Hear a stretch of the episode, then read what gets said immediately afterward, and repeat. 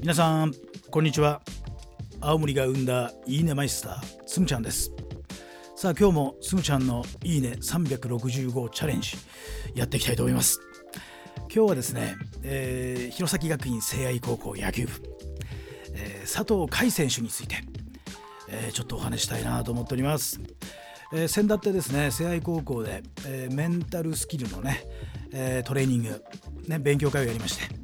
えー、テーマはですね、えーと、イメージングについてね、えー、ちょっとみんなで一緒にね学んだんだけど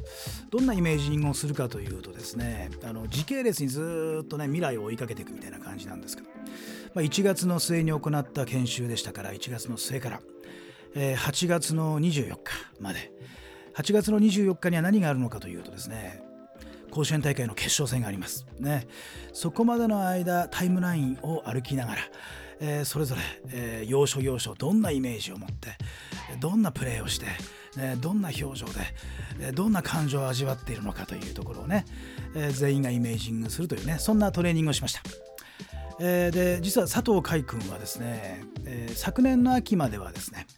え、主にサードコーチャーとしてね、えいわゆるサポートをする側の、ね、選手として、えプレーしていました。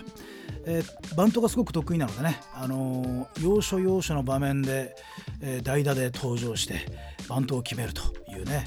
そういう役割をね彼は担ってやってきたんだけども、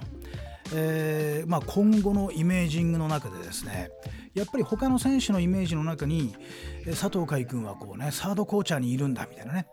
えー、そういうイメージのことを話した選手がいたりしてなるほどなるほどとね思ってたんだけど最後の最後にですね佐藤君が海君がね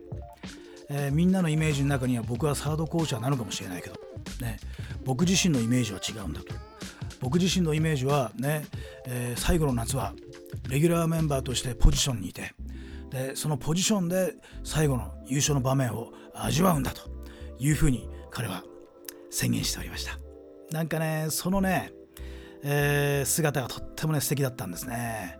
えー、とてもこう自分のねその意志を感じる。絶対にやってみせるんだと。レギュラーを取って、そこから歓喜の輪に走っていくんだみたいなね。そんなことを言っていました。いやーなんかぜひ応援したくなりました。だからですね今日はですね聖高校野球部の中でも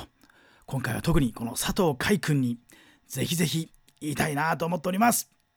佐藤海君いいね！さあ夏はレギュラーとして日本一になろうね！